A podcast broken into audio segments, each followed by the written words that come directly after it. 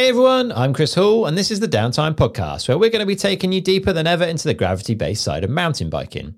First up, though, a little offer for you. We are one are back supporting the podcast for the fifth year in a row. So if you fancy getting your hands on the best quality carbon wheels available, then We Are One have a deal for you. I've ridden We Are One wheels for a long time now, and I can tell you they've done an amazing job. The engineering team have found the perfect balance between stiffness and compliance to give you a ride that's direct but not punishingly stiff. That's then backed up by a manufacturing process that's focused on quality. So you know that your wheels are going to be perfectly built and a thing of beauty as well as having insane performance. Whether you're interested in their brand new convergence wheels, their still incredibly awesome Revolution wheels, or their depackaged bar and stem, Downtime listeners can get 15% off by using the code Downtime February 2023 at the checkout over at weareonecomposites.com before the 5th of March this year.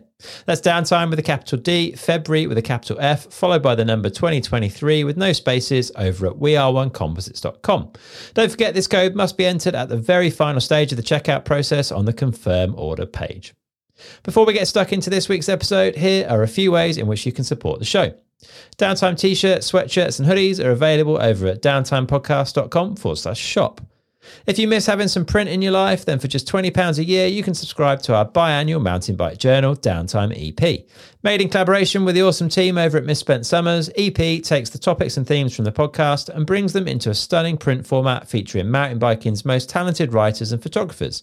You can subscribe to get your very own copies of these beautiful pieces of print over at downtimepodcast.com forward slash EP. If you want a little more downtime in your life, you can join my newsletter where I'll provide you with a bit of behind the scenes info on the podcast, interesting bits and pieces from around the mountain bike world, some mini reviews of products that I've been using and like, partner offers, and more. You can do that over at downtimepodcast.com forward slash newsletter. Otherwise, don't forget to follow the podcast to make sure you never miss an episode. You can do that by hitting the button in your podcast app now, or there's buttons for all the major platforms over at downtimepodcast.com forward slash follow. And if you've done all that, please give us a follow on Instagram and Facebook too, where we're at Downtime Podcast. All the links for that are over in the show notes for this episode on downtimepodcast.com. Don't forget also, you can either listen to today's episode here, or if you prefer to watch it, you can now do that over on my YouTube channel, which is youtube.com forward slash at downtime podcast. I'll also pop a link to the video in the show notes over on the website downtimepodcast.com. All right, this week I'm joined by Luca Shaw. Luca has had an incredible career so far, riding for the Santa Cruz Syndicate and now Canyon Factory Racing. Hear how he's learned from the best with mentors like Steve Peat and Fabien Barel. We dig into Luca's 2018 season where he qualified first on three occasions but wasn't able to convert them into race wins. Does Luca think that he could take those wins with what he knows now? We chat about his run of injuries and what Luca is doing to find his way back to the very top of the sport. So, without further ado, here's Luca Shaw. Luca Shaw, welcome to the Downtime Podcast. How's things with you? Hey, yeah, thanks for having me. Um, all good. Just uh, just home nursing a little uh, injury, but yeah, can't complain. Yeah, go on. Tell us a little bit about that. What happened? Um, just a couple weeks, or I guess three weeks ago today, um, just had a little crash. Nothing crazy. Um, riding downhill at this new bike park near us, and uh, yeah, just put my hand out and um, thought I jammed my thumb, but um, it definitely didn't feel right. So I went and got it checked out, and I actually got like a little. It's called an avulsion fracture. Um, so like the ligament pulled a piece of the bone off. So basically broke the thumb, and I had to actually get surgery to fix it. So um, it it didn't seem like a big deal at first, but it was actually yeah a little bit complicated. So um, had surgery a week later, and now I'm just kind of waiting for it to heal up. So um, yeah, it's it's uh, of course all injuries are taking longer than you'd want, but um, I shouldn't. It shouldn't be too long before I can start riding again. So um, luckily, the season's still far away. So, but yeah, more annoying than anything, really. Fair enough. Yeah, plenty of time at least. Well, yeah. let's um, let's start from the early days. Wind the clock back and tell us a little bit about growing up because I didn't realize until recently you you um, you were born in California, right? You grew up on the other side of the US. Yeah. Um, yeah, me and my brother both were born in San Francisco. Actually, um, my parents were yeah, my dad and mom lived out there, um, and we moved around quite a lot when I was younger. Actually, like we moved um, to Alameda, which is in the Bay Area still, when I was really young, and that's kind of I don't really remember living in San Francisco, but I I remember living in Alameda, and then uh, when I was like I want to say six or maybe younger even, we moved uh, to the East Coast and um, first Savannah, Georgia, and then Atlanta, Georgia for a little bit, and then finally settled in North Carolina. So um, yeah, I kind of moved around a lot when I was younger, but um, definitely feel like I've grown up. I've grown up in North Carolina. It's it's home for me for sure. Um, since I was about seven. So nice. Yeah. Very nice. And your dad worked at Öhlins, right? Is that kind of how like motorbikes became part of your life from a young age? Yeah, like even even before that, like my dad's always ridden. He rode. He was a road cyclist um, in his day and always rode motorcycles. And he's always worked in the motorcycle industry. Um, back when we were in California, he was worked for like a, a newspaper, like a or a motorcycle newspaper, and a bunch of like motorcycle shops and stuff. And then um, when he was in when we were in Georgia, he worked for Aprilia, and then um, that's actually why we moved to North Carolina was he got a job at Öhlins because Öhlins, their U.S. headquarters are in North Carolina here, um, and so he worked there for 15 plus years um, at Öhlins here. So um, yeah, that was kind of always funny. But it's they didn't really start doing mountain bike stuff till till quite late, and I I it was never like really I never rode it, and it was never it was kind of just a coincidence that all of a sudden they started making mountain bike stuff. But um, but yeah, I guess that's sort of the, how we got our start in two wheels was through my dad because we would all we had like Honda 50s when we were young, and we would just all go ride on the weekends and stuff. Um, we kind of started and on on dirt bikes um, when we were just little little guys. So me and my brother.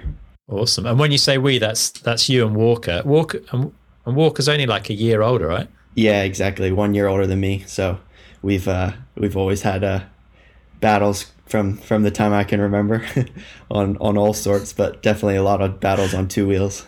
nice. And BMX was a, like a big thing for you when you were a bit younger.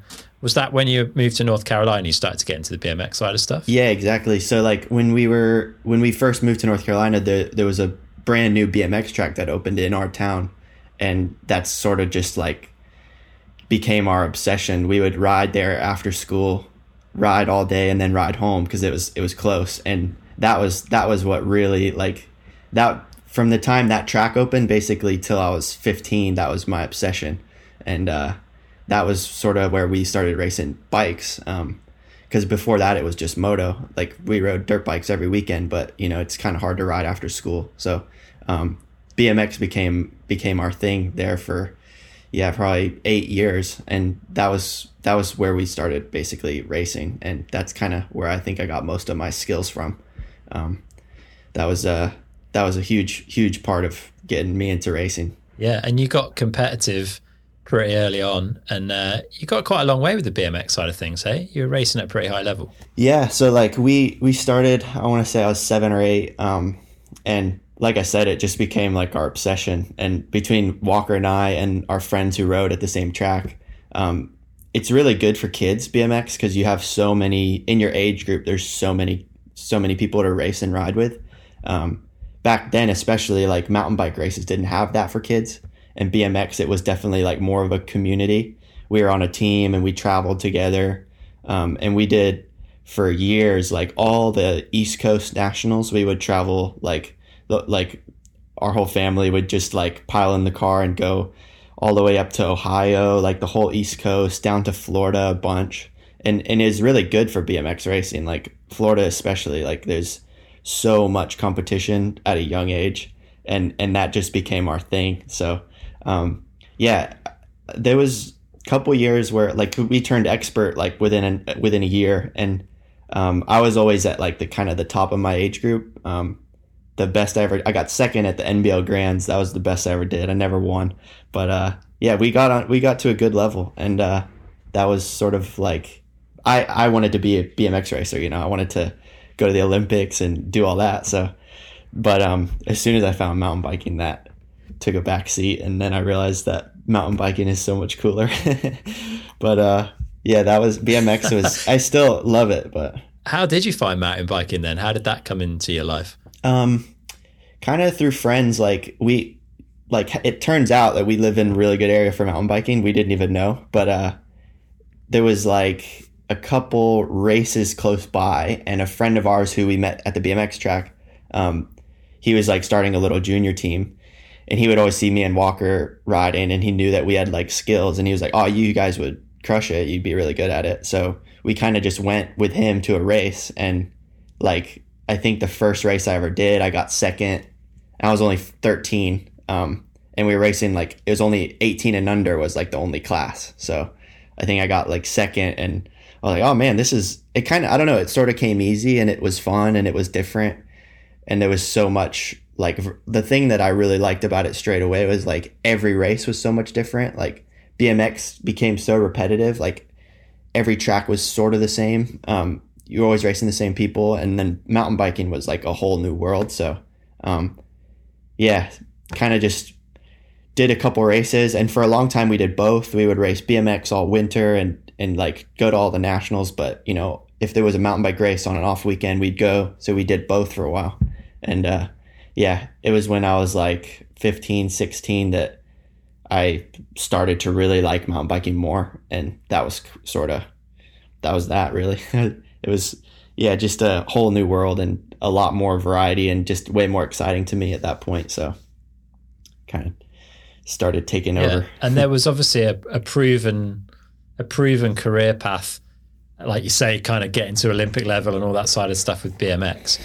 Maybe not quite so obvious back then for mountain bike. Do you remember when you realized you might be able to make a living from mountain biking, and what was it that triggered that for you? Um, like I would say, like when I was probably 15 is when I started to realize like oh, I'm I'm way more into this mountain biking and and it's kind of what I want to do now. Um, and yeah, I don't really remember like the the the year before I was junior.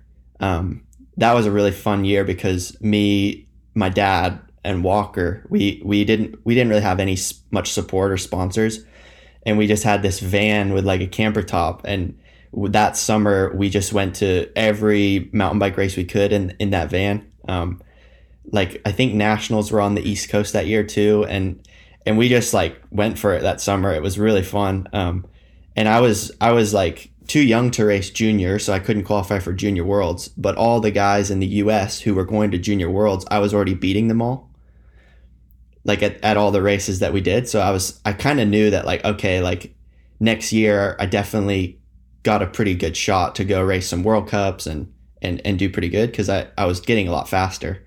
Um, and that year actually, uh, Walker broke his arm, I think, but me and my dad we we flew to Crankworx and did Whistler, and that was sort of the first race where I I really kind of made a name for myself. I'd say um, I raced pro and everything, and I was only fifteen. I was because my my birthday's late in the year, so like even my first year racing junior, I was only 16. So at, at this time, I was 15, and I was totally like still completely starstruck by you know Sam Hill and all the guys I was racing. And I, I raced pro and slalom, air downhill, and and Canadian Open. And I actually I got second in in dual slalom. Um, and it was like I, I completely shocked myself and everyone else as well. Um, I remember I beat um, I think I put Sam Hill out and I ended up racing Troy Brosnan, who's my teammate now, in the final, and he won and I got second. And I just that was sort of I think that kind of turned some people's heads, and and I definitely kind of realized like, oh man, I'm i am pretty good at this. So that was kind of that was probably the moment where things started to look like okay, like if I if I work hard, I could probably I could probably do something with this. So. Um, yeah, that was that was a big Amazing. one for sure. That yeah, that's really cool, man. And so yeah, 2013, you set off on the road and headed out to Europe for your first World Cup in Fort William. Were your yeah. parents supportive of you going away, missing school? Because it's quite a big deal, huh? Yeah, yeah, it was it was hard. Um, they of course were supportive, um, but my school was pretty strict on missing days, and like every day I missed, I had to make it up. So. Um, the those first couple years racing junior were were tough. Like we wouldn't. It's not like we we would go home as soon as the race was over. Like try not to miss school on Monday, kind of thing. So that that was hard. But um, yeah, my parents were both like crazy supportive of us, and like that first trip, especially uh, that first World Cup. It's funny that year was the very first year of the Junior World Cup, which worked out really good for me. Um, and yeah, that first trip to uh, Fort William and Val di that was going to be basically our only races, like only World Cups that year. Um, and we all went, like the four of us, my mom, dad, Walker, and I. And, and yeah, that was a crazy trip, honestly. Like the amount of stories from that week, those two weeks are it's just so funny um, to think back. But, uh, but yeah, it was it was hard with school though, because like every time we'd go away and miss a few days, I had to go make those days up. So I ended up having to like stay after school almost every day um, towards the like spring just to like make up time. Um, and yeah, there was only ten days every school year that I could miss, so it was uh it was tricky, but um, luckily my parents supported it, and and that was that was huge. That's really cool. Yeah, I've, I've chatted to your brother a little bit about that Fort William trip, and he was mentioned that I think your accommodation was an hour and a half away oh. from the track, and your helmet fell out of the van oh, on man. race day yeah. on the way to the venue. Yeah, so we stayed um, in Oban, if anyone knows where that is in in Scotland. It's nowhere close to Fort William. Um, I don't know why or how we had a hotel booked there, but that's where we stayed, and. Uh, yeah, I think it was it like give or take, it was about two hours from the track, and obviously being juniors, we had practice at eight, so it was it was brutal, like early early mornings. But like at that point, you're so excited and happy to be there. Like we we didn't complain at all. We were absolutely loving it. Um, and yeah, so like race day, like I don't remember what I qualified, like sixth or seventh. I was pretty stoked. Obviously, made the final um, race day morning, we're driving the four of us in the van, only one front row of seats in the van, and and just like the bulkhead behind. And we're driving, we're probably halfway there already, and we realized the side door of the Sprinter was wide open, and we're like, oh crap, let's stop, check everything's all good. Look in, and like everything's in there except for my helmet bag. And I was like, oh man, this is bad. So we started like basically backtracking, like must have rolled out somewhere, like hopefully we can find it. And we're about to turn around and be like, all right, we're we're gonna have to just borrow a helmet. And like my helmet's just like sat in the middle of the road, like oh man. And so we got it, pinned it back, barely made it in time.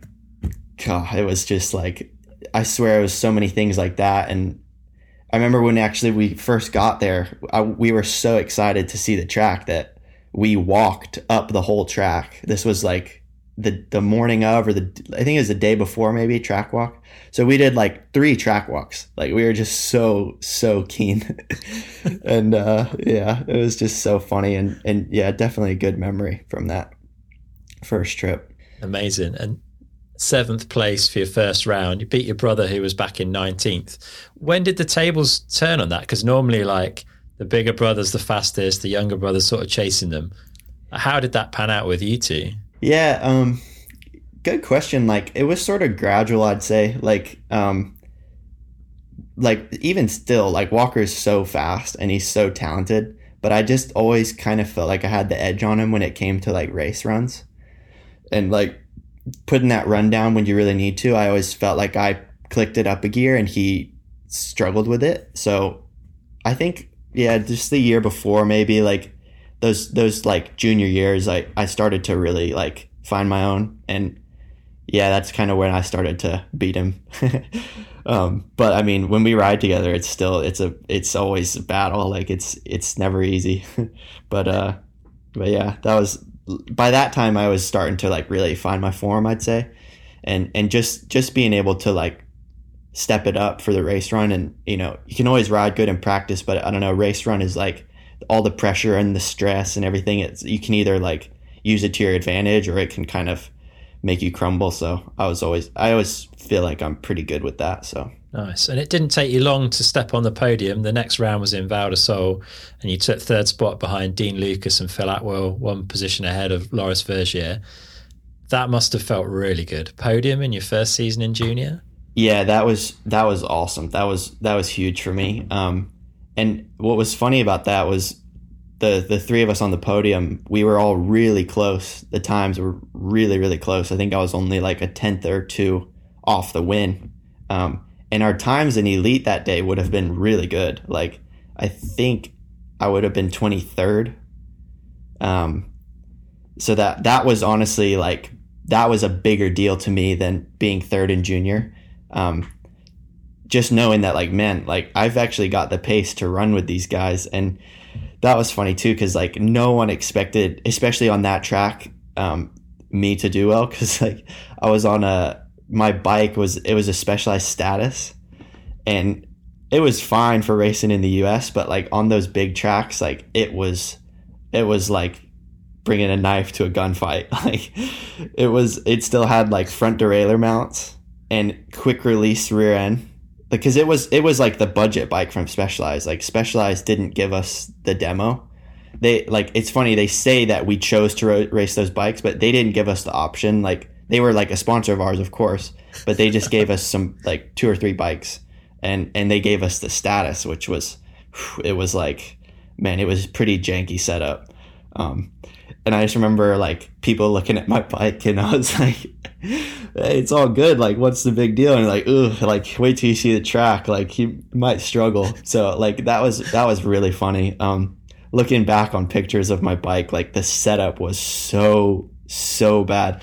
Like my seat was basically as high as my bars. My bars were super low. Oh man, how I rode that thing down that hill, I don't, I still don't know. So uh, that was pretty funny. Looking back, it's like, man, we were we were winging it hard. Like it's it's a miracle it all worked out. Amazing. Things kind of stepped it up a little bit in 2014. You moved to SRAM TLD, I think, in yeah. that second junior year.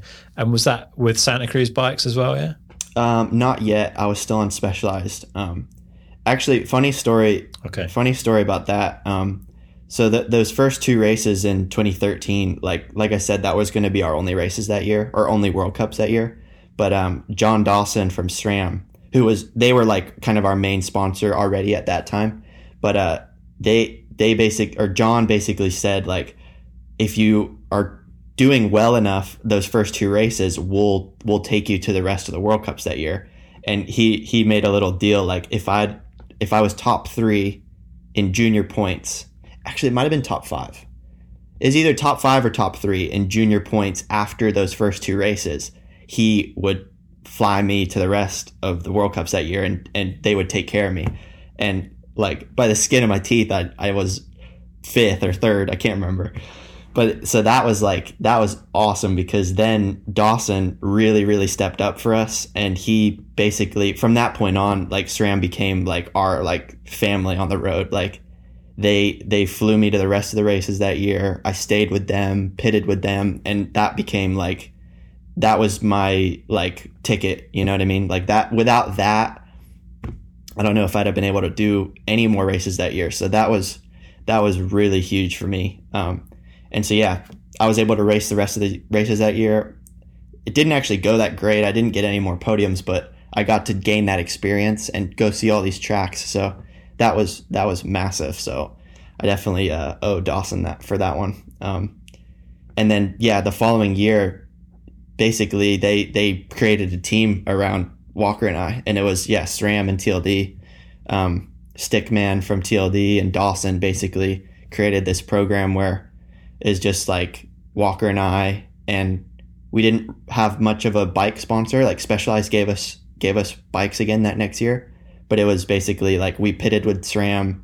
We we worked on all our own stuff. Like we didn't have a mechanic or anything, but they took care of us. They picked us up from the airport. They, you know, we stayed with them. So that was that was kind of my first team, and and that was honestly like such a awesome way to kind of find my feet in the World Cup because it was it wasn't like everything was handed to me straight away. Like I had to learn how to keep my bike together. I had to wash my bike. I it wasn't like I was you know on a full program right away. Like I definitely had to like earn my way. So, um, and and those years were so much fun. Like with Evan from SRAM and all the all the SRAM guys, they just became like yeah my my family basically on the road. So very cool. And that that junior year, the second year in 2014, started off pretty well, didn't it? Took the win at the opening round in Pietermaritzburg, beat yeah. Loris into second by uh, pretty much bang on two seconds as well. That must have felt good yeah, that was that was so good. Like that was uh we'd raced that track the year before for Worlds and I knew it was super flat, super pedally. and so yeah, that winter I I trained really hard, and that was yeah my first sort of winter knowing that I would be at all the World Cups. So I really trained hard and worked hard that winter and came to the first race. And yeah, obviously in second year junior, you know kind of like which guys have left. You, don't know so know so much the guys that are coming up, but you have a pretty good idea of like okay, like last year I was second or third out of the guys who are still going to be junior next year. Like I've definitely got like a good shot here. But um but yeah, that first race I was I was able to beat Loris and he smoked me on that track the year before. So that was really that was a big uh big win for me, my first World Cup junior win. So and to start the year like that and have the leaders jersey um, that was really really cool and and also it was the first kind of race for our team like the SRAM TLD team so um, yeah, awesome memories from that trip. Yeah, and you took the win in Mont Sainte Anne that year as well. What is it about you and those longer, more physical tracks? Yeah, I don't know. Like, um, I, I wouldn't say it's it's just about like it being long and physical. Like, I just really like Mount Sainte Anne. That track is so so fast and so much fun to ride. but uh, yeah, those were I think the only two races I won. But that year was just a battle between Loris and I. Like every race that year, it was like me and him. Like we'd qualify first and second every race, and it was just it was like it was pretty clear like it was either going to be him or me to win like that that championship. So um, he got me in the end, but but yeah, it was a it was a, definitely another year where I gained a lot of experience and started to feel way more comfortable at the World Cups and um, but in every race it was just like yeah, I'd, I'd win or I'd get second. But the first thing I was worried about is like, okay, how would I have done in pro? Because I know next year it's like game on. So, um, but yeah, that was uh, that was a fun season and definitely uh, some fierce battles with Loris. That was uh, I was we were not exactly friends at, at that point. We uh, we were we were competitive. So. Excellent. What was the reality of that move like then from junior into elite? Because, like you said, you were the first cohort of people that had been through having a junior series and making the move up rather than being yeah. a rider within the elite category. What was it like actually making that step for you? Yeah, it kind of felt like it was just like sink or swim. Like I knew, I knew that like coming in, you see it every year. It's like guys who are fast in junior, but it just doesn't click straight away and they lose confidence and then it's just it's just a battle to to qualify even. So i knew it was going to be tough. And that year i switched to santa cruz bikes um, for my first elite season. So that was also something new and and like made me a little nervous you know? I wasn't sure like if i'd like once i got on the world cup tracks like if the bike would be good or not obviously it's a proven bike so um, I, I kind of knew it wasn't going to be up to the bike, but uh, still just like something new to get my head wrapped around. And uh, and yeah, it I knew that it was going to be really hard. And we went to Lourdes for that first race, and and it was a track I'd never been to, and yeah, it was definitely like the nerves were there, like that's for sure. Um, racing everyone that I've always like looked up to, you know, you see the the start list and you're in line for qualities, and you see all these guys that you know I still worshipped. So um, it was it was nerve wracking, but it was also at the same time it's like this is it was so cool because that's exactly what I'd always dreamed of is being being in that in that position. So um, yeah, the first the first round in Lourdes went awesome, and I got 11th. Um, definitely, I think I, I was like really hoping to be like top 30, top 20, maybe if things go really good. So um, definitely uh, surprised myself there, and was really stoked to get 11th already straight away, and that meant I was qualified, or sorry, um, protected for qualifying at the next round. So that really started like a really good uh, kind of momentum for me. Um, being already protected first year junior that or first year pro, that's kind of rare. So kind of took some pressure off and let me kind of enjoy it more, um, not be such a stress head about qualifying. Yeah, and 10th place in Fort William as well that season were you like attracting attention? Were there people coming your way looking at bigger deals? Because the SRAM TLD thing was kind of relatively small in the grand scheme of, of team setups, right? Like you said, you were doing quite a lot of stuff yourself. Yeah.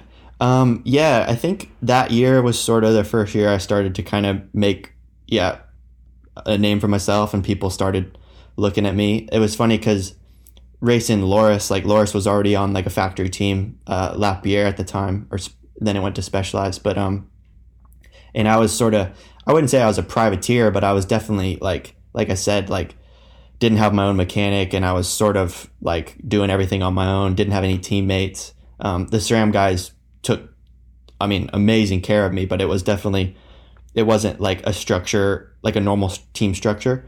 Um, but yeah, that first year pro, like I started to find some consistency and I was pretty much top 20 like every race. Obviously, like you said, I got that 10th place. Um, I think I had a couple top 10s in qualies. Um, and what was funny, like being being with the SRAM crew all the time, like the SRAM pit's like really social, and obviously you get teams, all sorts of different teams coming in and out of there, and that's where I was always hanging out. So I got to know so many people just by, you know, it wasn't like I was in like my own little bubble of a team and like was always like with the same crew. Like I I got to meet and got to know so many people from other teams, whether it was like team managers or mechanics, and and I just got to know a lot of people. And uh, yeah, I think that first year started, people started kind of like you know asking me like, oh, like what are you up to next year, this, that, and the other. Um, but but honestly, I was really really stoked with what I had at SRAM TLD, and uh, I was happy to stay because because it was I kind of had everything I needed, and I was really comfortable there, and I was having a lot of fun. So um, it wasn't until the next year that I was really kind of starting not not outgrow it, but I definitely had opportunities that were you know dream opportunities for me. So um, that all came that all came the next year though in 2015 or 16. Sorry, it all blends Yeah. together. Yeah, yeah, yeah. Sixteen. The resu- the results were uh, pretty amazing. So sixth in Fort William, seventh Lenzerheide, fifth in Montanan, ninth at World Champs in Val di Sole.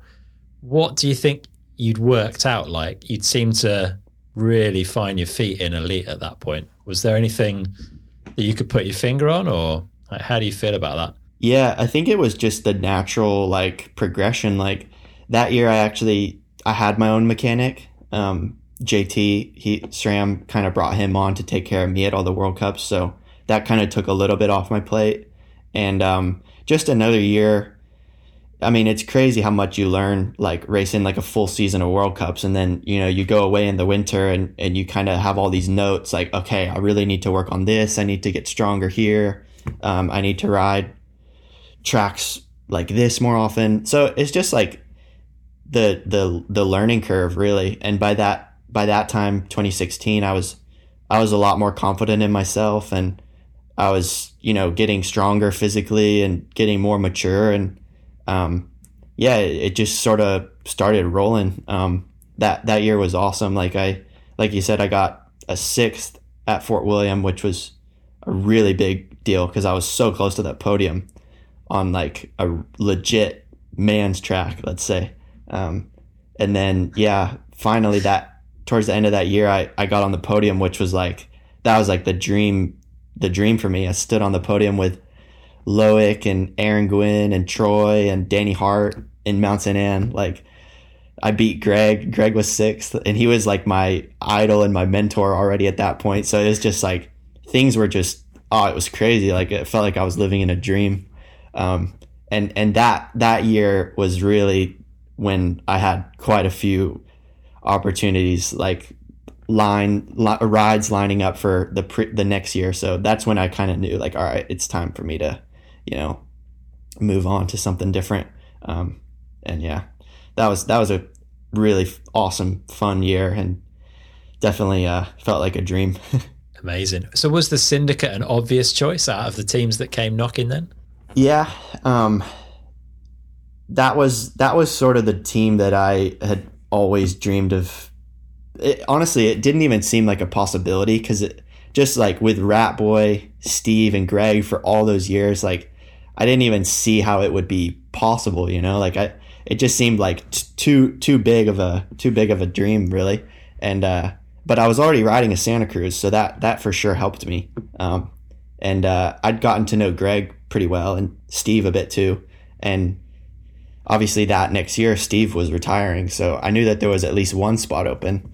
and then uh, the whole like with Rat, like him stepping away, that was sort of a surprise, and that kind of I think as soon as they got, you know, when that that was happening, like they they realized like okay, we need like we need some riders for next year, and uh, but it all happened pretty late, honestly, and I had I had some really good options, like other options lined up. Um, I was speaking with Laurent from Specialized and had a really good offer from them, and that was also another dream situation for me, and that was a really really tough call, honestly. Like it wasn't it wasn't an easy decision by any means. Um, funny enough, uh, Canyon uh, Fabien was recruiting me pretty hard as well, so uh, I'd had a couple meetings with him, and it was also the tricky thing was um, I really wanted to stay loyal to SRAM because they'd taken such good care of me, and and uh, Syndicate was obviously Fox and Shimano, and and I really that was a tough tough decision to make because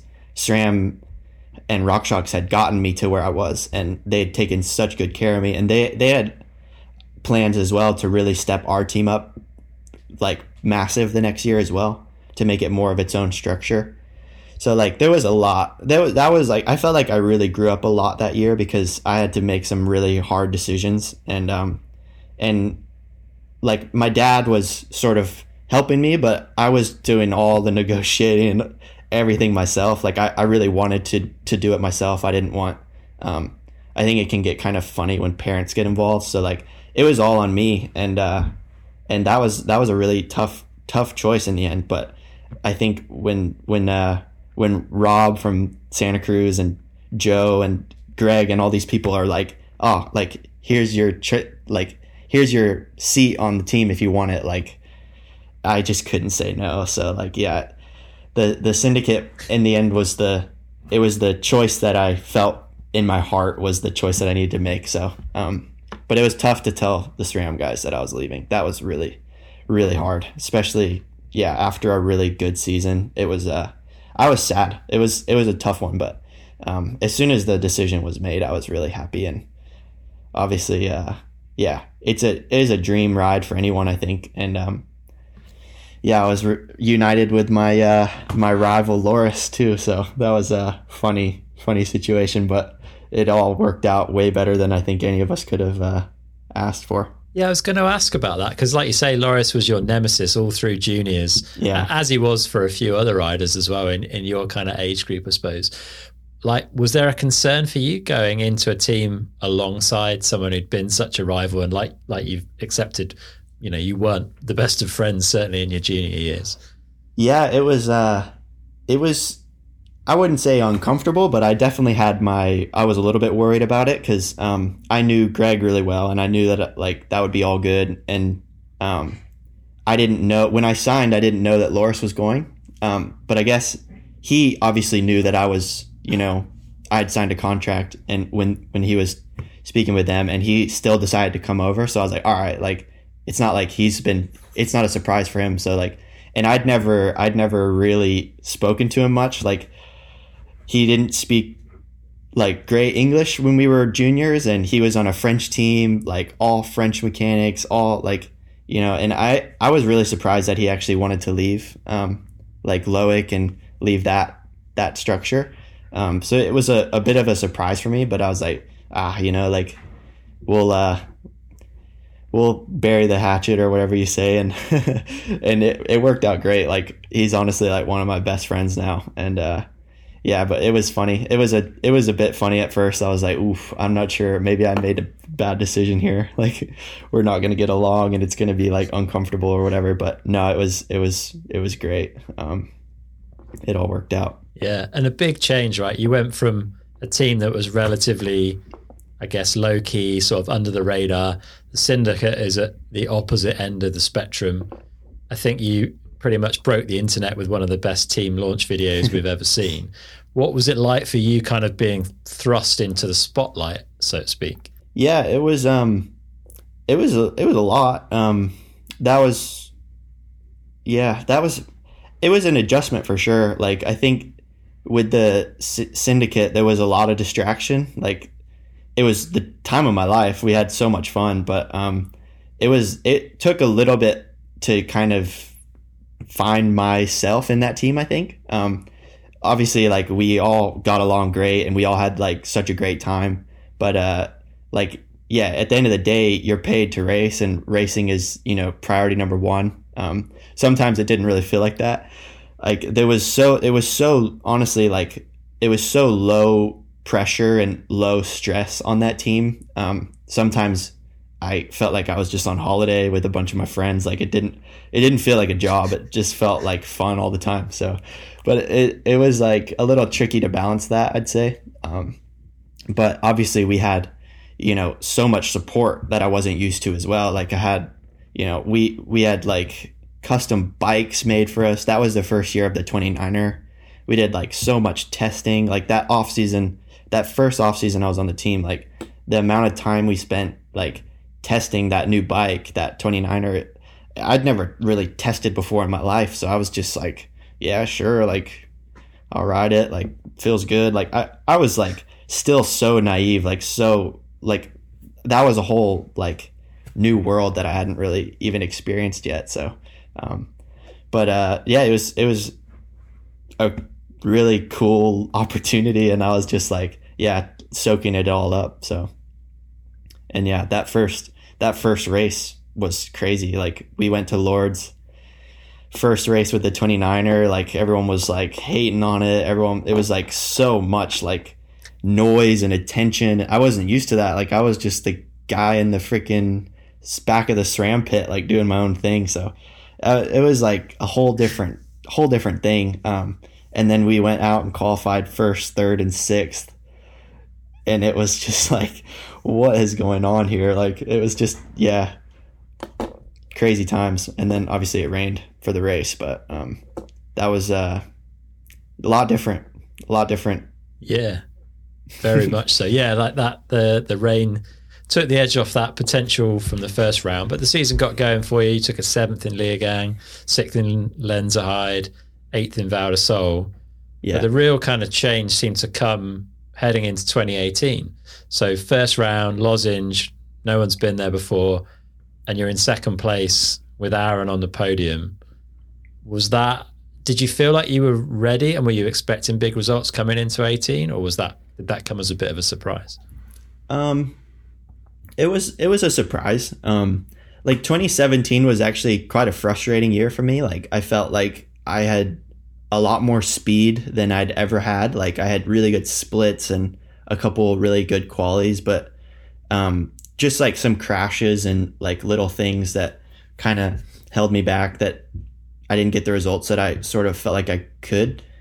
And um, yeah, then going into 2018, it was just another year on on that bike and I just felt I don't know relaxed and confident and having fun really um and yeah that that first race just was just felt easy. Like had a solid quality and then a good race run. And yeah I was second and almost won the damn thing. So I was like definitely surprised. Um but yeah it was just it just felt easy honestly. Like I I wasn't didn't have any pressure on me and I was just having fun. And uh yeah, it, that year was just hard to explain. It just everything felt easy, you know. Everything was just clicking, and I was having fun, and there was no stress, no pressure, and and yeah, I was kind of just rolling.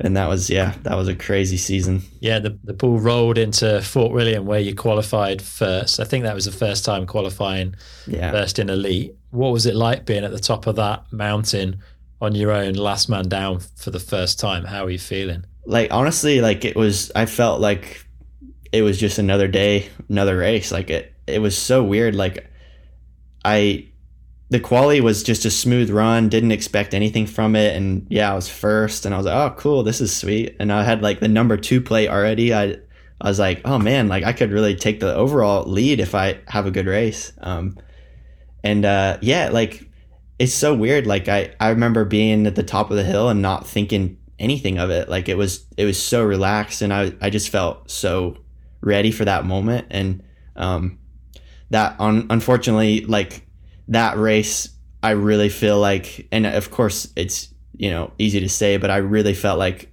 that was my race to win. Um I was like already way up at the first split and everything was just easy. I wasn't riding over my head or anything and then just got a flat. That was that. Like first flat in like a year. Like you know, I wasn't having any problems with flats and that was just like that was a tough tough pill to swallow just cuz I felt like I would have just cruised down the hill and won that race. Like it didn't feel like I was fighting anything. Like my time in qualies was actually faster than the race day time. Um, so that was like really, really hard pill to swallow. And I was gutted, obviously, but I knew that I was riding well and I tried to take the positives from it. And, um, didn't really feel like, honestly, I didn't feel like I did anything wrong. It was just a weird thing. Like, yeah, million rocks on that track. And I must have just hit, hit the wrong rock at the wrong angle. And that was that just cut the tire open. So, um, and then yeah,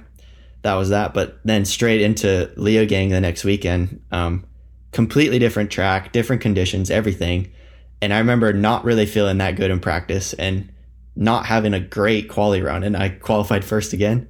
And it was just like, yeah, everything that year just seemed so easy. Uh, that's, it wasn't like I didn't expect it and everything was just like rolling for me. So um, and then obviously, I think at that point, I started to put some pressure on myself. Um, obviously, like I knew that opportunity slipped away the previous weekend, and I knew I was riding good, and I was really, really just fired up to go for it. And yeah, was on a really, really sick run, and right there with the leaders, like a little bit up on the on the last split, and just the weirdest little crash. Like I don't know if I lost focus or what, but just crashed in a random spot on the track that I wouldn't ever expect to make a mistake there and threw it away. So at that point, I was like pretty gutted because I was like, I knew I was riding so well and honestly it was like so close I felt like to winning two races in a row and and that was like yeah I didn't really have much to show for it so um but yeah so how it went. So what do you what do you do with that then? You've been in that position where you feel like you're riding so well that it's easy to put yourself at the top of the timesheets in qualies, but it's not converting on a race day. I guess it's easy to question the process, to look at what you change. Like how did you go away and deal with that? Did you have any support or any help? Um I mean, of course like everyone around me was like, you know, supporting me and being like, you know, you're doing the right thing. Like your time will come. Like everyone, that was almost the worst bit was everyone was just like, oh, like your time will come. Like it's to be, you know, you've got it. Like you've, you've already almost done it. Like just be patient. It's coming. And like, I almost feel like that's not the right attitude to have. Cause like you can't like, I don't know. I just felt like I was trying to force it then at that point. And I remember so many people saying like, oh, we're just like waiting for it now. Like, it, the next one is yours. Like you're, you know, it's it's gonna happen. It's gonna happen, and um, you almost start start to like, I don't know, think about the result more than the the performance or the process. And and you're, I was just, I remember thinking about like, oh, like next time's gonna be the one where I win. Like I'm riding good. I'm just gonna like make it happen. And I was thinking about the win, and I was thinking about the result, and like that's not that's not what got me to that point. Like I I'd never thought about that before. So I think that I struggled with that mentally, like for sure. Like that the rest of that season, um, I was riding super well, but I think I was just trying to skip a step. You know, I was just thinking about trying to win a race, and and it's like that's not the point. Like that's not the process. You know. Um. So yeah, that was tough. Um. It, it definitely learned a lot about myself though. Like it was it was a it was a good lesson for sure. Yeah, the, the lesson didn't finish after Leogang, did it? It gave you another opportunity in Vallnord yeah. where you took first place qualies and then had had a crash on the way down. I think you were already a fair margin away from Vergier, who seemed to be on a bit of a tear that weekend. But yeah, was that, that just another blow for you psychologically? That one was like, honestly, I, f- I, I felt that one coming because like it was again. Um, I sort of surprised myself in qualifying. Like, didn't expect anything from it, which is exactly how I think I should approach every race: is no expectations. And and I rode really well and qualified first by by a pretty decent margin. Um, and then like I just remember that after that, I was just like, okay, like tomorrow's the day. Like I was just ready. Like in my head, I was like, it's gonna happen. Like I'm gonna win this race. And and I just remember like in that, like as soon as I left the start gate in the final, like I just I was not in the right head. Like I was way too tight, way too nervous, like thinking way too much, just not riding well at all. And and I knew like straight away, like okay, like this is not this is not the day. And uh, so like that one was tough because I felt like I really let the pressure get to me on that one and then I crashed anyways. It was just like it was terrible. Um I totally let the pressure and put too much pressure on myself and and I just didn't perform at all. So that was a tough one. But again, like a really important lesson for me. Like um I was just way too focused on the result, like way too focused on the the outcome and not on the process, you know. And um, so yeah, that was a yeah, that was a good learning year, I'll say. Um, definitely uh, still still stings like it'll always sting like i those those races i was you know riding so well and those opportunities don't come around very often so um but but i definitely feel like i'm better from it yeah, given everything you know now, if you think if you could return to the top of one or all of those races, do you think the outcome would be different? And if so, why? Like, what would you do differently? Yeah, I think it would. Honestly, like I think, like I said, just um, basically just putting it out of your head that like you know, oh, like I can win this, or oh, like this is my opportunity, or this is my time. Like it shouldn't feel like that. You know, I think I think like it kind of just every every great ride I've ever had kind of feels like it comes as a surprise, and I think that's because I'm I'm not putting any expectation on myself. It's it's just me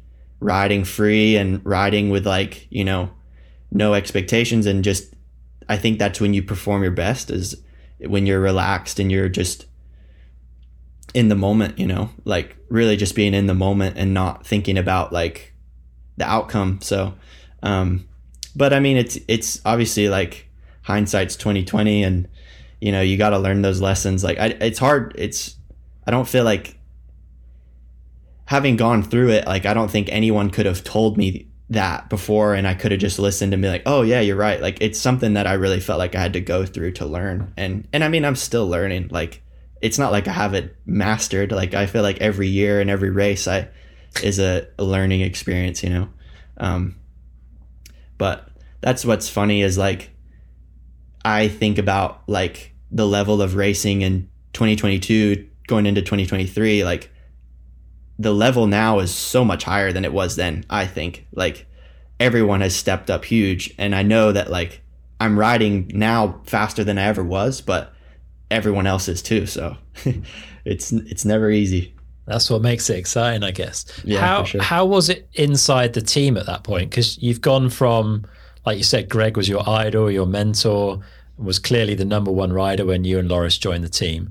Now, uh, you know, arguably you're the number one rider. You've been beating Greg throughout that season, who had some some injury struggles as well. I think that year. Did that relationship start to change? Yeah, for sure. Um, that year was really like 2018 was really a fun year for the team because like or actually 17 and 18 were really awesome um, in 2017 like greg was the clear top dog on the team and like loris and i were just the young guns kind of coming up. So it, it was like everyone sort of i don't know felt like they knew the landscape. Um, and 2018 like greg got hurt kind of right off the bat. He got hurt before fort william and pretty much missed that whole season. Like I think he raced maybe two races at the end of the year, but for most of that year, it was just Loris and I, and and we both had awesome seasons. Like Loris took his first win that year in in Andorra. Like we were on the podium, damn near every race, like either me or him. Um, and and it was like a really awesome season for both of us, and we were, you know, we were having fun between the races, and everything was was good. Um, and then like we uh, we both re-signed that that next year, um, and I think in 2019 it was uh, I don't know it felt it felt a lot different because I think like it wasn't so clear anymore like who the top guy on the team was. At least, you know, everyone like I thought I was the top guy and Greg thought he was the top guy and Loris the same. So I I would say it got a little bit awkward at times. It definitely didn't feel the same anymore after that, which is which is fine. That's just the way it is. Um, it's always going to be strange. I think, you know, downhill is like an individual sport at the end of the day. Um, you know, we represent the same brands and we ride for the same sponsors and we're teammates, but you know, in the race, you're you're you know, you want to beat your teammates as bad as anyone. Um, so it's uh, yeah, it can get a little uncomfortable sometimes, but that's just the way it is, and it's definitely not personal. Yeah, interesting stuff. And you, since that 2018 season, you've had a a pretty unlucky run, I would say, with injuries. And it started off coming into 19. I think you broke your collarbone in testing, was it, in San Romolo before the season started and missed the first round? Yeah, exactly. Um, that was like the week before the first race. Um, we were testing in San Romolo and I crashed and I thought I just like banged my shoulder, like kind of sore. Didn't didn't didn't get it checked out. Didn't sorry didn't um go to the doctor or anything, and then went to Maribor for that first race and tried to ride and uh, did two runs in practice and I was like, Whew, like there's something on, there's something wrong in here. Um, the pain was just like so, so bad.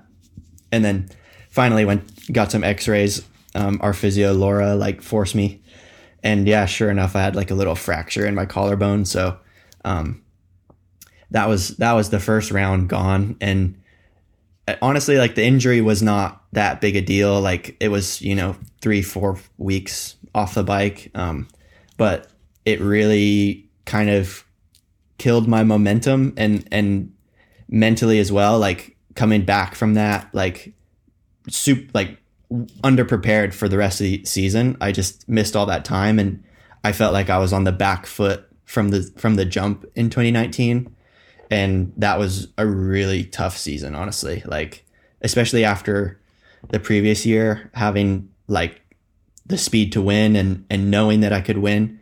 And then going into 2019 like not where I should have been and not having the time on the bike and not feeling that great.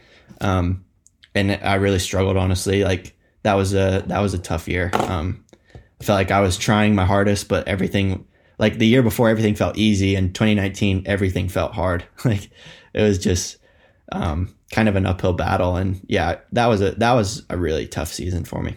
Do you think that was um, your head or your speed on the bike that that you were struggling with? Like do you think you were still as fast compared to everyone else as you were in 2018 but couldn't put it onto the track for some reason? How would you look um, at it now? Like for sure i was underprepared. Like for sure that injury and even probably coming into the season, honestly, like I just um, didn't didn't really feel that comfortable for for whatever reason, and um, and I just felt like yeah, mentally I was not really. My confidence was down because I I came back in those first few races. I was like really you know not where I should be, and um, and honestly like i really felt that year for for whatever reason i felt like everyone stepped up like obviously greg was back um, that year like i just remember watching a few of those races and i was like i just felt like the speed of everyone increased and it was like every race was so fast and so tight i don't know i don't know if it actually did or not but to me it felt like it was way faster that year um, i remember having runs where i was like oh like couldn't have hit that any better. Couldn't have had a better run, and I was just like off the pace. And um, that's like as a racer, that's the most difficult moment to accept. I think is when you feel like you've done everything right and you can't put a finger on you know where you went wrong but your time is off and you're not performing like you want like mentally that's the that's the hardest thing to accept for for us racers i think um, and that year, it felt like every race was like that. Um, I started to come around a little bit at the end of the season, like getting closer to the front, but it was, uh, yeah, that year was tough. Like it was, um, mentally, physically, I was just not really ready. And, um, especially after the season before, it was like, it was really, really hard. Um, but uh, yeah, again, it was another good learning experience. Like, you know, it's it's I don't know. I, maybe the year before it made me feel like it was going to be easy for me and everything was just flowing and clicking. But like, it's it's never easy. It's good, you know, racing the best guys in the world every weekend. It's um, you got to bring your A game every single day, and even if the last race went well, like there's zero guarantees. Like that's kind of the lesson I guess I learned that year. Fair. And we'll skip 2020 because it was kind of a, a, rough year for most people on the planet. and then 2021, the preseason again didn't treat you too well. You had that horrible crash yeah. at Windrock, which I think left you with a spinal fracture. Yeah. Yeah. That was, yeah, another, another tough break, really. Like that was um, a crash that was completely out of my control. Like my chain broke and like got caught up in my wheel and just ejected me. And um, yeah, I ended up with a little fracture in my spine. Um, and l- like I was really really lucky to be honest. Like it was it was not displaced, and it was you know there was no uh, it wasn't complicated at all. But huge huge crash and like um, took took a month or so or maybe a little more to feel normal again. Um, and obviously like that was like the run up to the season that was kind of yeah that that kind of crucial preseason period where i had to basically take a month off um, and then that season started really slow and and i think at that point like i kind of matured and i realized like okay like i'm coming into these first races way underprepared like and and that's obvious so i i kind of didn't expect to have very good results at the start and I just knew I had to I had to chip away at it and and kind of keep working hard and keep riding to get myself back to where I wanted to be. And that season honestly was like really enjoyable because each race I kind of could see the improvements. Um, like the first race started out pretty terrible and I was way off the pace. Um, the next race I was top 15, like getting closer, like feeling a lot better. And then by like mid season, I started to ride like like I knew I could. And um, by the end of the year, I was I was kind of back on the podium. So um, that was that was a obviously not an ideal situation coming into the season, way underprepared again. But I was able to kind of rally, which felt good. Um, and yeah, that was a there was a couple like Maribor that that year. Um, I got seventh, but the times were so close. I was like, I think I was like half a second off third. Like just really, really on the sharp end of things again, and um, that that felt awesome. You were carrying a bit of a wrist injury as well towards the end of the season, weren't you? Yeah, yeah, I almost forgot. Um, yeah, and Lenzerheide, which was the next to last World Cup, I had a huge crash. Um, definitely wasn't good, but yeah, I had a like I ended up breaking a little bone in my wrist. Um, forget which one it's called, but yeah, just like a little fracture in there. And um, then we had one more race at Snowshoe, which was a double double World Cup, and uh, I wasn't I wasn't sure I was going to be able to race because the it was pretty painful. Um, but that that was a crazy weekend because it just basically like put a wrist brace on and taped it up and had like tons of painkillers, like kind of just pushed like gritted through it. I knew it was the last race of the year, and um, obviously like being in the U.S. on the East Coast, like I really wanted to be there and I really wanted to race, and um, yeah, that was um a yeah, I qualified third somehow on the first race. And then the final was not good. I was 18th or something, like didn't have a good run. But then the next race I qualified 6th and then got 5th on the final, so I was able to finish the year on the podium and that felt really awesome cuz yeah, it honest it'd been a long time since I'd been on the podium and uh yeah, that was a really sweet way to cap off a kind of tough year. So definitely. And uh, Fabien clearly hadn't lost faith in you. Um, and Santa uh, Santa Cruz Syndicate kind of came to an end for you at the end of that 2021 season. You made the move over to Canyon Collective. Again, was that a straightforward decision for you? Were you ready for a change? Um, it was. In the end, it was yeah. I was ready for a change. Yeah, hundred percent. Like I was, uh, I was struggling a little bit at Santa Cruz. Um, I wasn't really enjoying it as much as I used to, and I felt like there was a lot of things that could be better with the team, and um, and it was tough because honestly, like I, I love all those guys, and and they they were like a family for me to me for like those five years, and tons of good memories. But I kind of just felt like I needed a change, and I was ready to take on something new. Um, so yeah, like obviously my contract was up, and I knew that you know it was it was uh the time to sort of kind of do something different. So yeah, kind of midway through 2021, I started speaking to some other teams and seeing what was out there, and um, that's when yeah, Gabe and Fabien um, kind of reached out, and just the way they went about things and the way they kind of the, the way they work and the way the team is, it was just like kind of became an easy choice. And I was like really, really excited to join up with them. Um, they, I, I honestly like the way that it all, all worked out and I was able to like test the bike and they were just so excited to get me and they were really made it feel like a priority for them to kind of make me happy and, you know, give me everything I wanted. So, um, yeah, it was at the end. In the end, it was an easy choice, and I was I kind of felt like it was the right move, and um, yeah, it absolutely was the right move.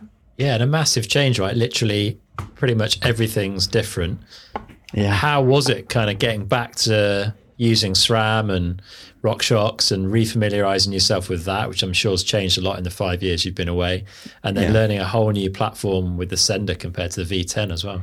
Yeah, I mean, it was so refreshing. Like it, it really brought like a lot more excitement to riding to me. Just I'd been on the same equipment for seven years at that point, you know, the same frame at least. So really hadn't had much change. You know, obviously we had like the 29er and then it went mullet. So we had like a few different versions, but the general feel of the bike and the suspension and everything had stayed the same for so long. Um, and then yeah, going to Canyon, it was everything new. Like the only thing that was the same was the tires and the pedals. Um, everything else was new. So that was really really exciting, and I I had a really good feeling about it from the start. Like honestly, the first time I rode the bike, it was it was still in it was in the middle of the summer in 2021, and it was just like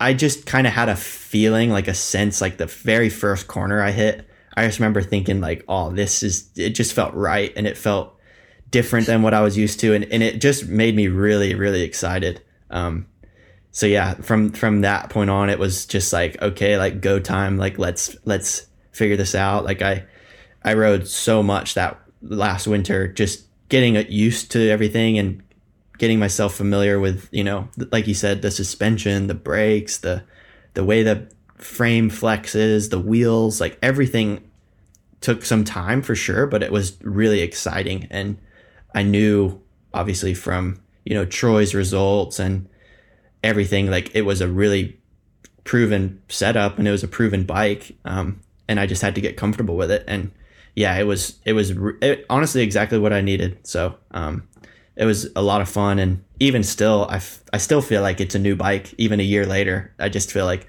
i don't know it's it's exciting it's exciting to go out and grab my bike out of the garage and go ride so um and and the commitment like from fabien and gabe like they're so focused on performance and they're so focused on racing and their kind of goals and their it's just it, it, aligns perfectly with what I want to do, and it's it's just such a good setup. Um, I couldn't be more stoked.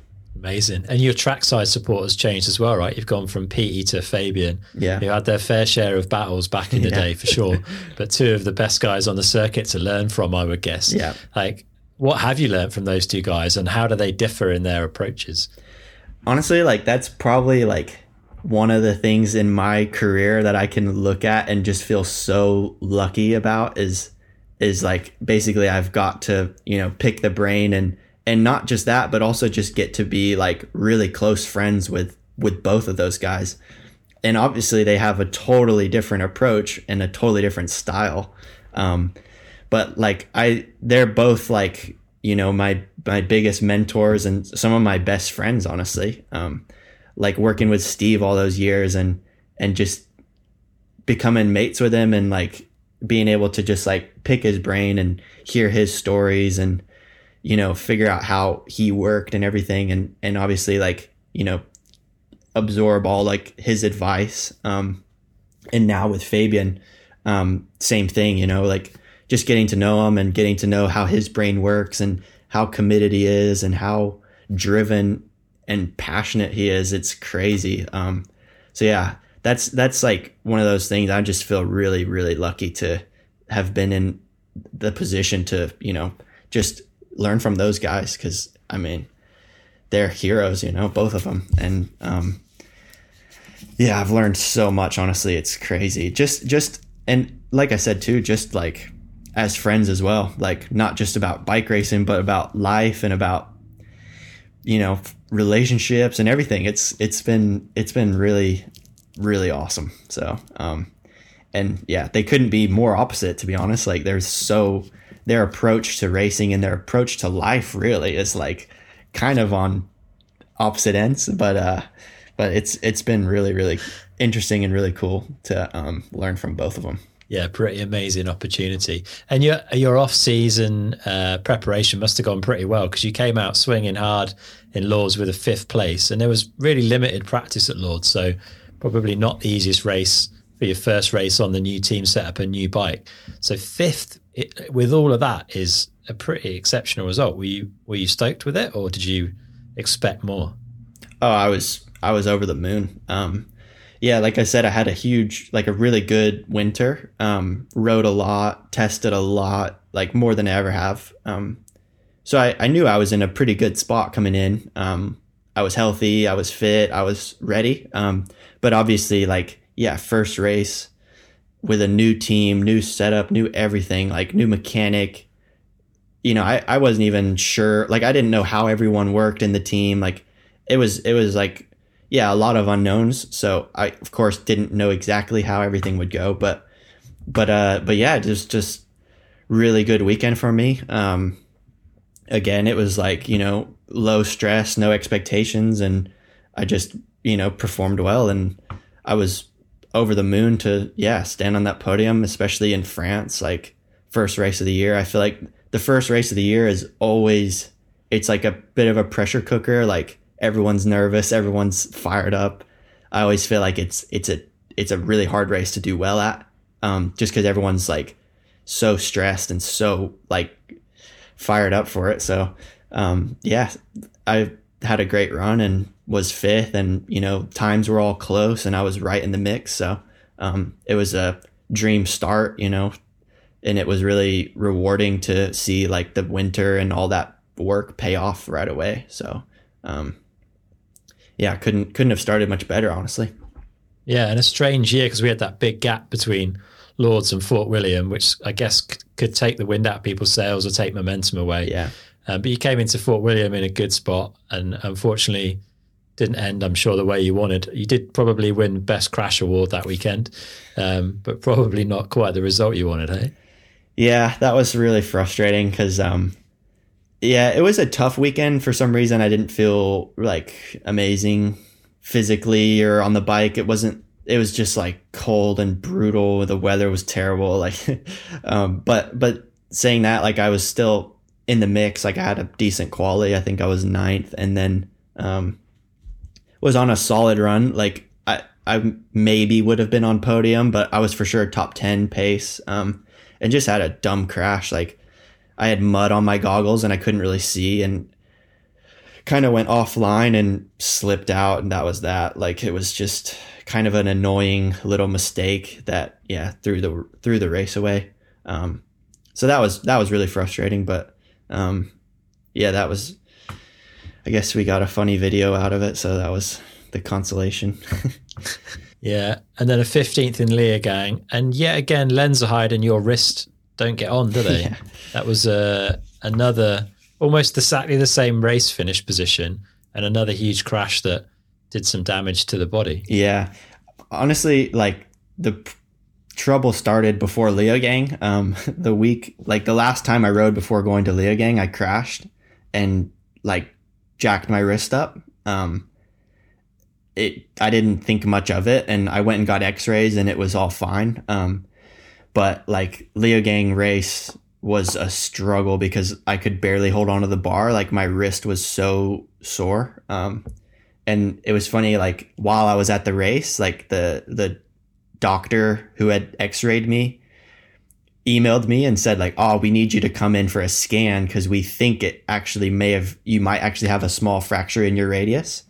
And I remember reading that like like before quali or something, and I was like, "Hmm," and I just ignored it, like turned my phone off.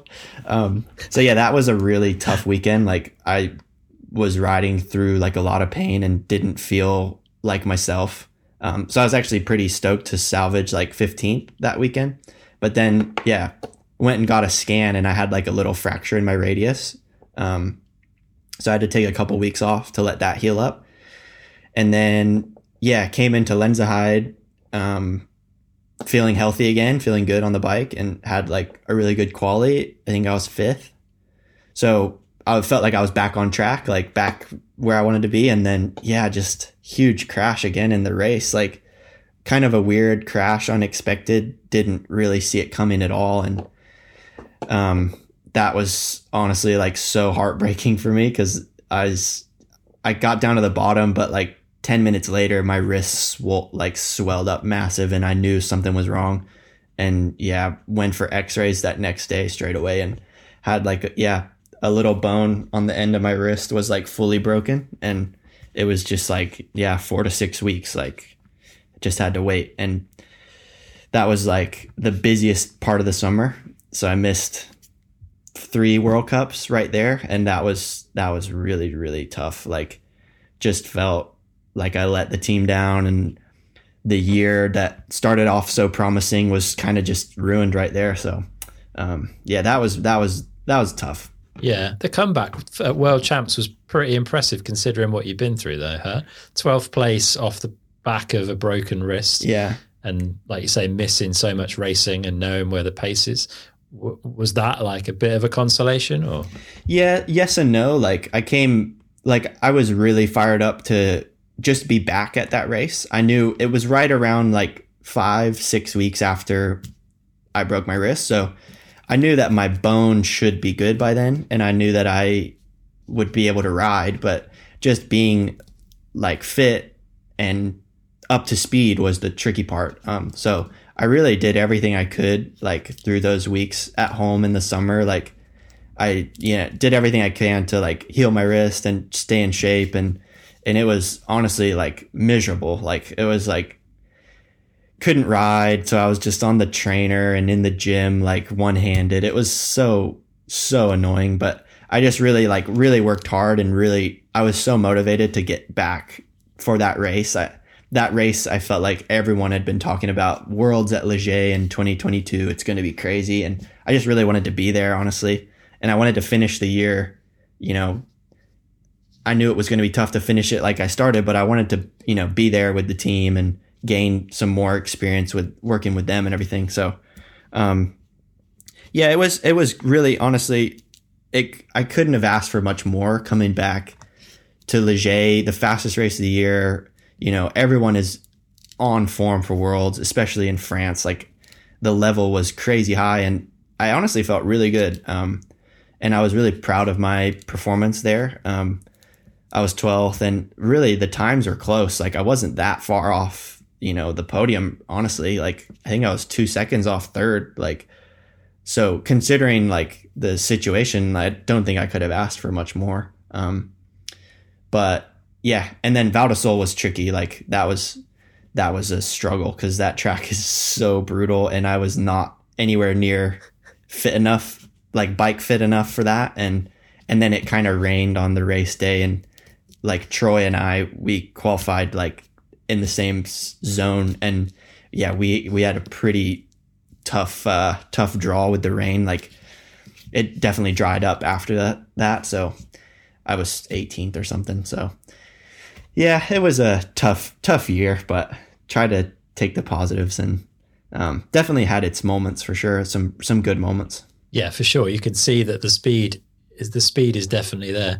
How how has it been having Troy as your as your teammate? Uh, it's been awesome. Um, obviously, I've known Troy for a long time. Um, we ever since that Crankworx race where we uh, race each other in dual slalom when I was 15. But uh, we were like when I rode for Specialized, he was also on Specialized, and uh, we hung out quite a lot back then. Um, we would ride together between races and stuff, and yeah, I've, I've known him since then, really. Um, so I kind of knew I knew I'd get along. I, I know how he is, and I I kind of knew it would be an easy fit, and uh, yeah, it's it's really cool now being teammates with him. Um, he's a really good teammate. He's an insane racer. Like his head for racing is so solid. Like really, really consistent. Doesn't let anything really fluster him. He's very calm. So um, it's a nice, uh, nice kind of uh, guy to have in the pit with you. It's it's uh, yeah, and obviously he's got tons of experience himself. So um, it's been it's been really good this year, and really kind of a shame because I didn't really get to do that many races with him because at the beginning of the season he was hurt with his ankle, so he didn't go to the first two races, and then soon as he got back, I got hurt. So don't really feel like we raced much together, but um, the races that we have done have been have been really good. So um, I'm really looking forward to 23 and getting a full season in with with him. It's going to be good. Definitely. And some changes to the team. You've got Mille Johnset and Dante Silva joining for 2023. Does that feel like it's going to bring a bit more energy into the pit as well? For sure. Yeah. Um, I feel like I'm I'm the old guy now, like Troy and I. Um, I've always been the youngest guy on the team, so now freaking Dante's only 20. I'm six years older than him. is is kind of uh, funny, but uh, yeah, we actually just I didn't really know Mille before, but we met her in December. We had a training camp or testing camp, um, just Troy, her, and I. So yeah, she's super cool and obviously really fast and really promising. I think, um, and uh, yeah, she's really fun to get. She get get along good with her. So um, I think with her and Dante, it's going to be yeah some some fresh young energy in the team. So I think it'll keep it fun and keep it exciting. Um, Dante, I know Dante really well. He obviously has been on Canyon last year, and uh, yeah, he's just a goofball. So um, looking forward to uh, yeah riding with him and and being at the races with the whole squad. I think it's going to be a really fun year. Awesome. I'm going to ask a question that's going to sound quite horrible. I think I don't mean it in a negative way. Back Go in 2018. It did you think you'd still be waiting for your first win in 2023? And how how does that feel to you, like psychologically? Because it's been a rough few years with you with injury and like showing the pace and then getting knocked back again. Yeah, like I'd be shocked if you told me I still hadn't won by now. Um, to be honest, like like I said during that season, I was just like I feel like I was setting my watch to it. Like it was like, oh yeah, next race I'm winning. Like it, I was just just felt so easy and it felt like it was, you know, inevitable that I was going to win at some point.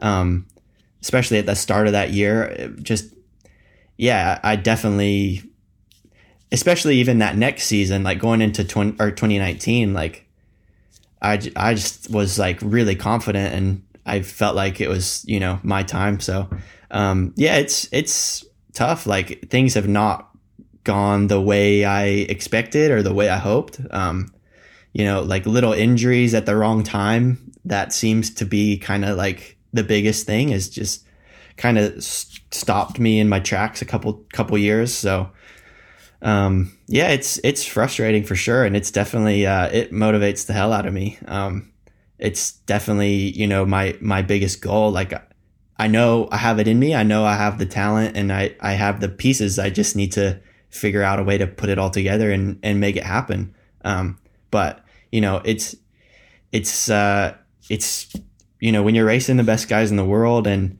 especially the level these days, it's, it's never going to be easy. And I don't want it to be easy, to be honest. Like I want to, I want to earn it. So, um, yeah, that's, that's my goal and I know I can do it. So I'm going to keep working as hard as I can till I get there. Awesome to hear. And obviously there's the team change, but is there anything else that you've changed in kind of your approach and your setup in the last few years that you think will give you you a better chance of getting to that top pointy end of the sport? Um, yeah, um, after 2019, um, I changed uh, trainers. Um, that's also been a huge, huge step up for me. Um, started working with Jarrett Kolich um, through actually Eliot Jackson, a really good friend of mine.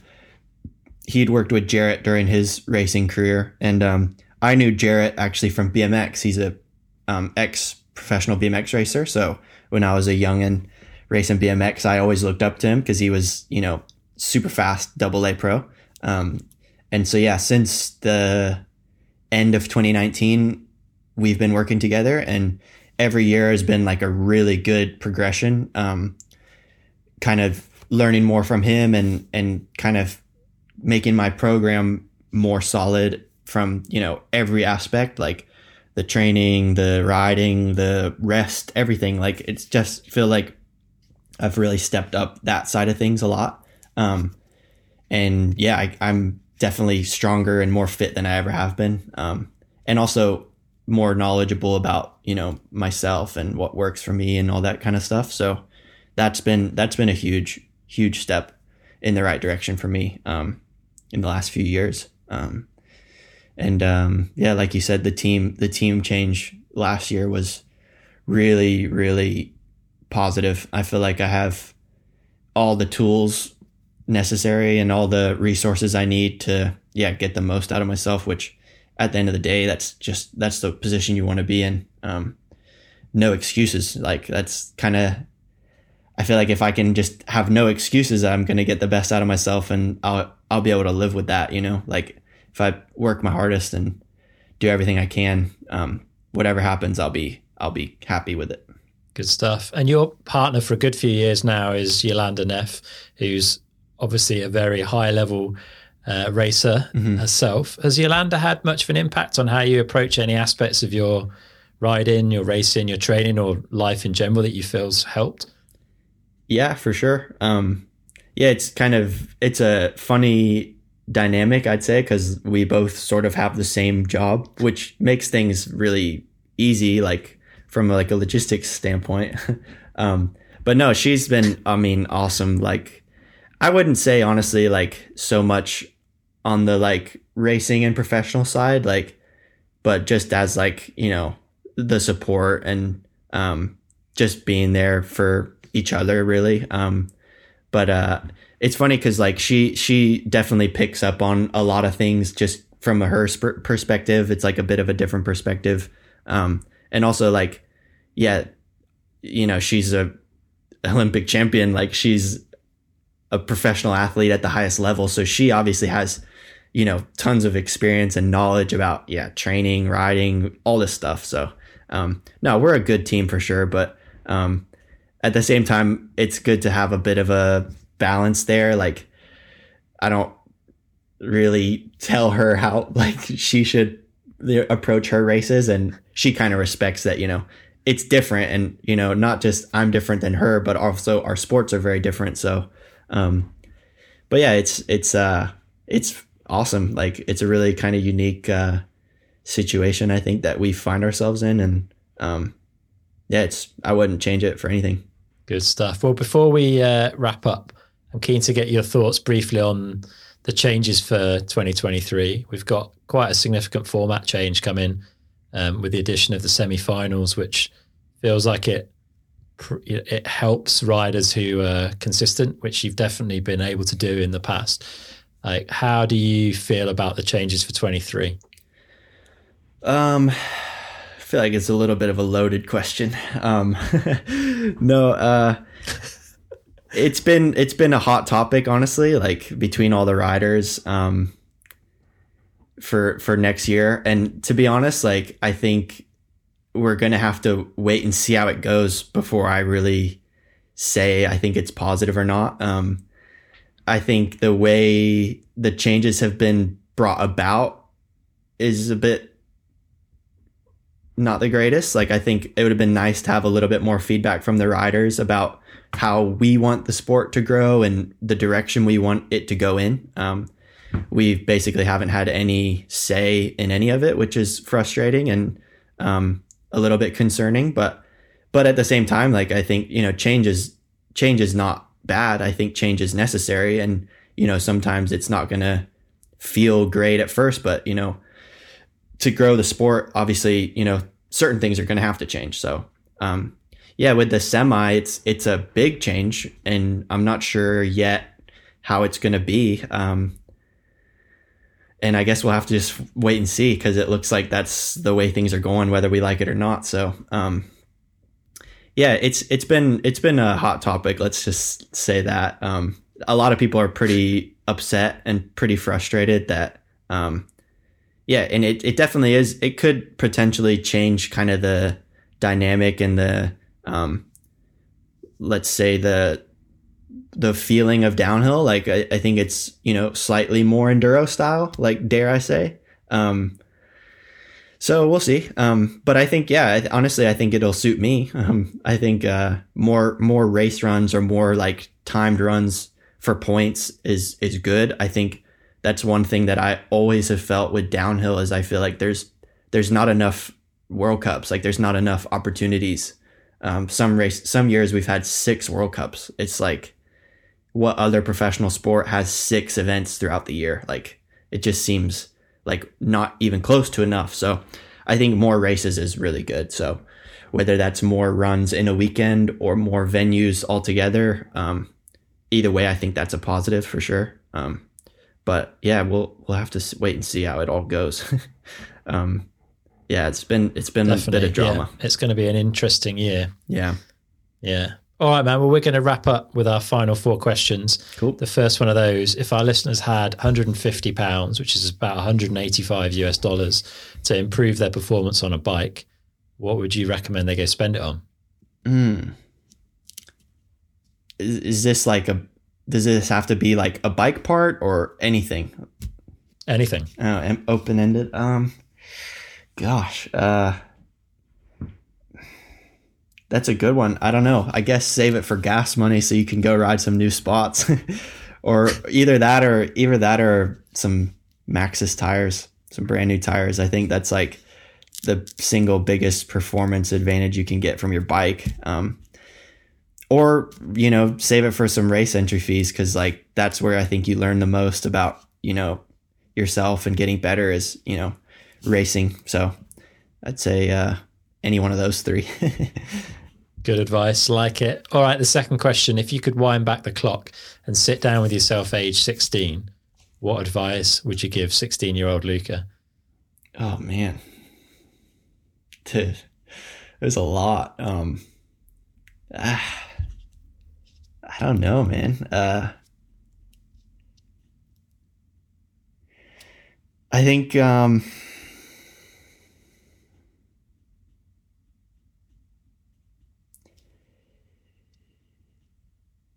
man, putting me on the spot here. I don't know. I guess I would say um,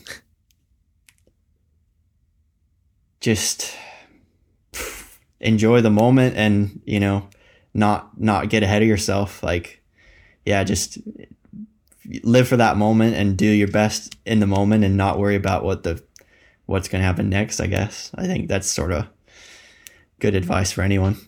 Yeah, solid, man. All right, the third one. If you could have a coaching session from anyone, past or present, who would it be and what would you want to learn from them? And you've been lucky enough to work alongside Peaty and Fabien quite extensively, but are there other people yeah. that you'd put on that list? Man, yeah, like you said, I've been pretty pretty lucky um, with uh, Peaty and Fabien. But um, someone else, coaching session, whew, I don't know. I mean, Sam Hill's always been like he's like a idol of mine. Um, just the way he rides a bike, I feel like it's it's unlike anyone else. Um, so if he wanted to give me some pointers, that would be pretty cool. I think. Big rumor that he's coming back to downhill racing this year. Do you know anything about that? I don't know. Uh, I haven't heard anything. Um, that'd be awesome. I hope he does. but uh, no, I haven't heard. it would be very good to see. All right, last one. What do you do every day that you feel benefits you? Um, I every day. I mean, I pretty much like train every day and or do some sort of like activity and I feel like on the days that I don't, I feel terrible. I feel like it's just like, yeah, getting like getting outside or even just like working out is like huge for me. I, I kind of have grown to like really love it. Um, and I think it helps me physically and mentally and emotionally to be more kind of centered. So yeah, I'd say just uh, every day doing some doing some training. Sounds good to me. Well, it's been super exciting chatting, Luca, and finding out more about your story so far. If people want to follow you throughout the season, where's the best place for them to head? Um, my Instagram, I guess. Um, but yeah, we'll. I don't know where you'll watch the races this year. I guess not on Red Bull TV anymore, but uh, um, hopefully it'll be easy enough to find. Um, and yeah, follow the Canyon Collective team um, to see what we're up to throughout the year. But uh, but yeah, we'll be we'll be at all the races. That's for sure. So um, can't wait. Good stuff, man. I'll stick uh, links to all of that stuff in the show notes. People can find it. Yeah, thanks for your time. I'm excited to see how the season pans out for you. Hopefully, we'll see you back on the top. But yeah, best of luck for 2023, man. Thanks a bunch, Chris. Yeah, thanks for having me on. Um, enjoyed it. So uh, yeah, we'll we'll be seeing you in uh, in the summer, I'm sure. All right, that's it for this episode with Luca. I really hope you've enjoyed it. A big thank you to We Are One Composites for supporting this episode. If you want 15% off any of their awesome wheel sets or their package bar and stem, then as a downtime listener, you can enter the code downtime February 2023 at the checkout over on weareonecomposites.com. That's downtime with a capital D, February with a capital F, followed by the number 2023, no spaces over on weareonecomposites.com. Don't forget the code must be entered at the final stage of the checkout process on the confirm order page. There's also a lot more awesome content coming your way over the course of 2023. So make sure you're following the podcast by hitting that button in your podcast app or heading to downtimepodcast.com forward slash follow. You can get a little bit of extra downtime by signing up to the newsletter at downtimepodcast.com forward slash newsletter.